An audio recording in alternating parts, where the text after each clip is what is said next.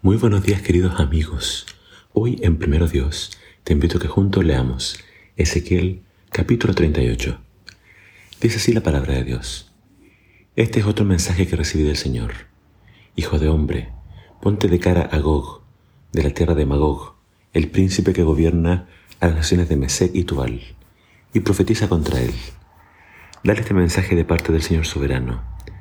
Gog, yo soy tu enemigo te haré regresar y te pondré garfios en las mandíbulas para sacarte junto con todo tu ejército, tus caballos y tus conductores de carros, con toda su armadura y una inmensa multitud armada con escudos y espadas. Además, te acompañarán Persia, Etiopía y Libia, con todas sus armas. También se sumarán Gomer y todos sus ejércitos, junto con los ejércitos de Betogarmá, desde el lejano norte, y muchos otros. Prepárate, alícete, mantén movilizados a todos tus ejércitos que te rodean y toma el mando de ellos. Al cabo de mucho tiempo, recibirás la orden de entrar en combate.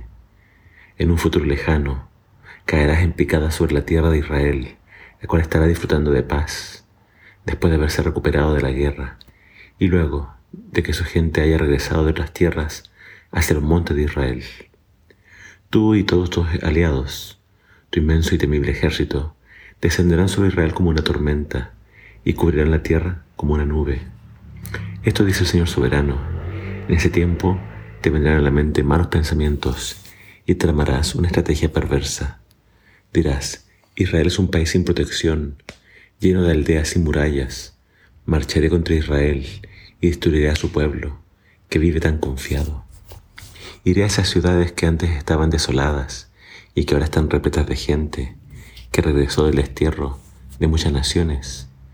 Las saquearé y me llevaré un enorme botín, porque ahora los habitantes son ricos en, animales y en otras posesiones. Piensan que el mundo gira a su alrededor.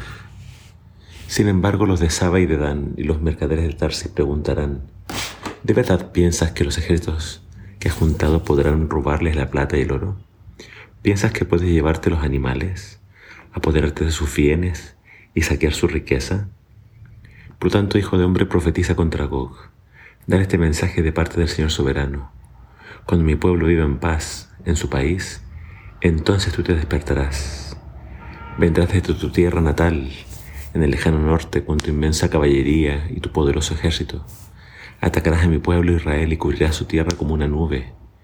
En ese futuro lejano, te traeré contra mi tierra ante la vista de todos y se demostrará mi santidad, Gog, por medio de lo que te sucede a ti. Luego todas las naciones sabrán que yo soy el Señor. Esto pregunta el Señor soberano. ¿Eres tú de quien yo hablé hace mucho tiempo, cuando anuncié mediante los profetas de Israel que en el futuro te enviaría contra mi pueblo? Por esto dice el Señor soberano, cuando Gog invada la tierra de Israel, herviré de furia en mis celos y en mi enojo ardiente prometo que ese día habrá una violenta sacudida en el territorio de Israel. Todos los seres vivientes, los peces en el mar, las aves en el cielo, los animales del campo, los pequeños animales que corren por el suelo, y toda la gente de la tierra temblarán de temor ante mi presencia.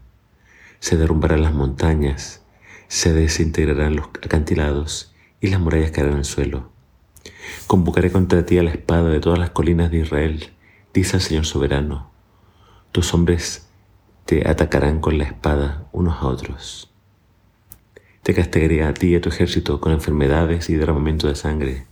Enviaré lluvias torrenciales, granizo, azufre y fuego ardiente. De ese modo mostraré mi grandeza y santidad y me daré a conocer a todas las naciones del mundo. Entonces sabrán que yo soy el Señor. Este capítulo nos habla de Gog, y Gog siempre ha sido un misterio para todos los eruditos de la Biblia. Lo cierto es que lo que se describe en este capítulo históricamente no ha sucedido.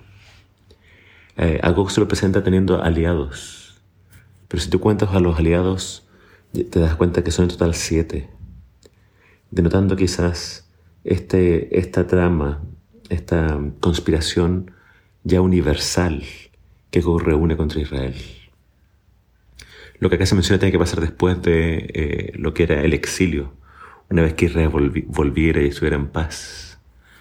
Pero aunque muchos han intentado eh, aplicar este texto a diferentes circunstancias, lo cierto es que ninguna realmente acomoda. Lo que llegaba a pensar que esta profecía contra Gog es para el tiempo del fin, y de hecho esa es una palabra que escuchas muchas veces en este capítulo, postreros días, tiempo del fin. Por tanto, se profetiza que en el tiempo del fin, antes de, de que finalmente llegue la paz universal por parte del Mesías, este enemigo se va a levantar en contra de Israel, del Israel espiritual. Pero entonces, como lo señala Apocalipsis, caerá fuego del cielo y consumirá a este ejército. La profecía nos habla entonces de una victoria de parte de Dios y de su pueblo, y de este Dios que santifica a su pueblo y lo protege de todo mal.